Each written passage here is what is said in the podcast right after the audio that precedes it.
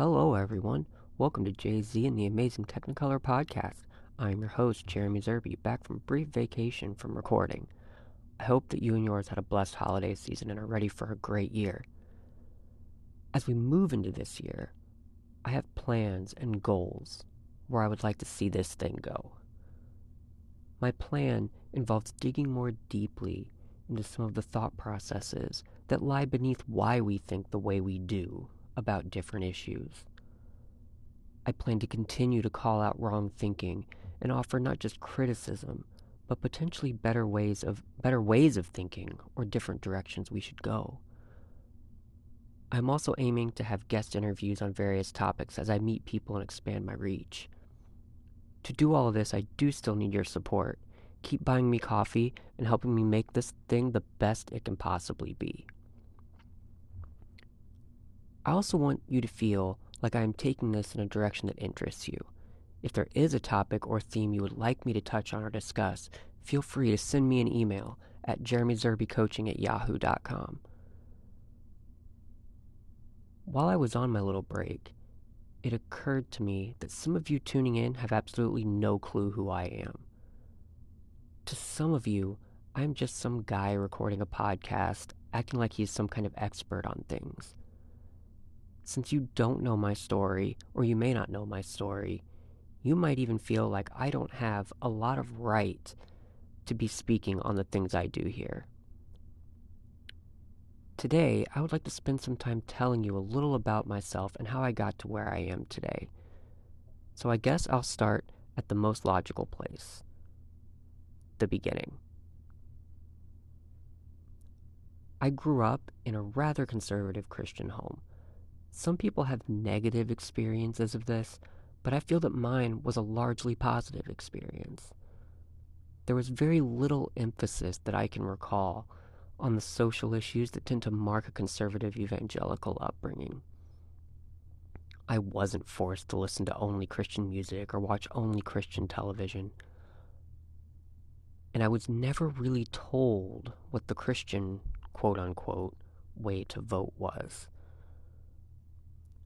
From what I recall, there seems to be a sense in which a lot of this was up to me to decide. I attended Southern Baptist churches exclusively until the time I got into college.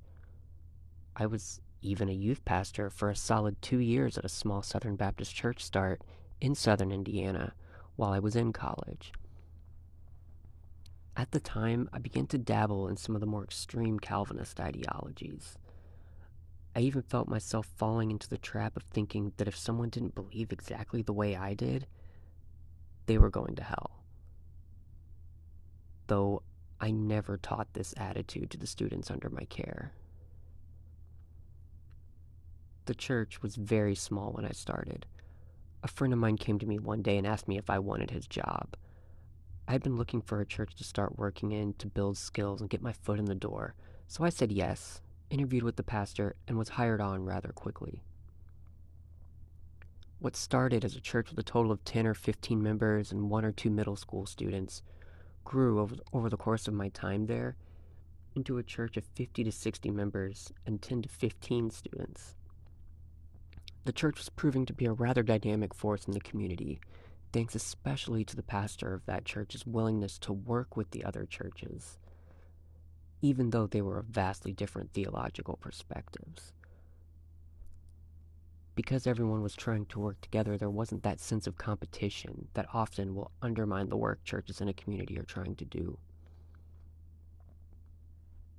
It was during college and during my time working at this church that I met my first wife. Looking back, we definitely jumped the gun eloping like we did. And I understand now that that was a large part in the pastor's decision to ask me to resign. So I resigned, and we moved into the attic apartment of a friend's house until I graduated college with a biblical studies degree, at which time we moved in order to help take care of my ex wife's grandmother. I continued sending resumes and looking for church work all the way through when my daughter was born. Looking for work during this time was not easy, though. This was in the very middle of the early 2000s housing crisis and recession over time, the marriage eventually fell apart. And when I separated from her, I felt like my whole foundation had been shaken. Because this wasn't supposed to happen. It was supposed to be forever. So during this time, I went through a year of near atheism. I say near atheism because there was still this part of me that couldn't shake the thought that more was out there than this one life. I doubted the God of Christianity, but not spirituality in a broader sense. I also completely quit looking for work in churches. A divorce tends to put a damper on that in most church contexts. But I just couldn't shake this feeling of calling to some kind of purpose that involved helping others.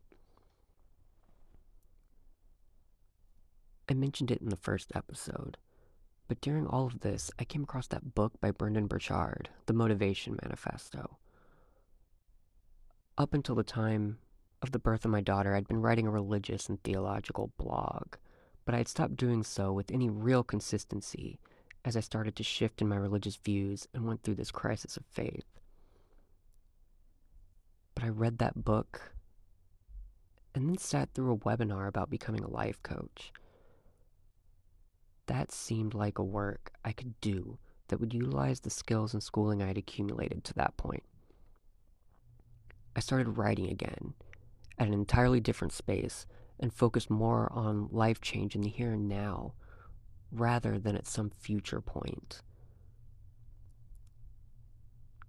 During this time of shifting, I met my current wife. We moved in together and eventually got married. I got an online life coaching certification and really put my focus on writing that blog and also offering coaching services as a potential side hustle. Nothing has come of that side hustle aspect, but the blog is running pretty strong, and here I am recording this podcast. And I'm here for it.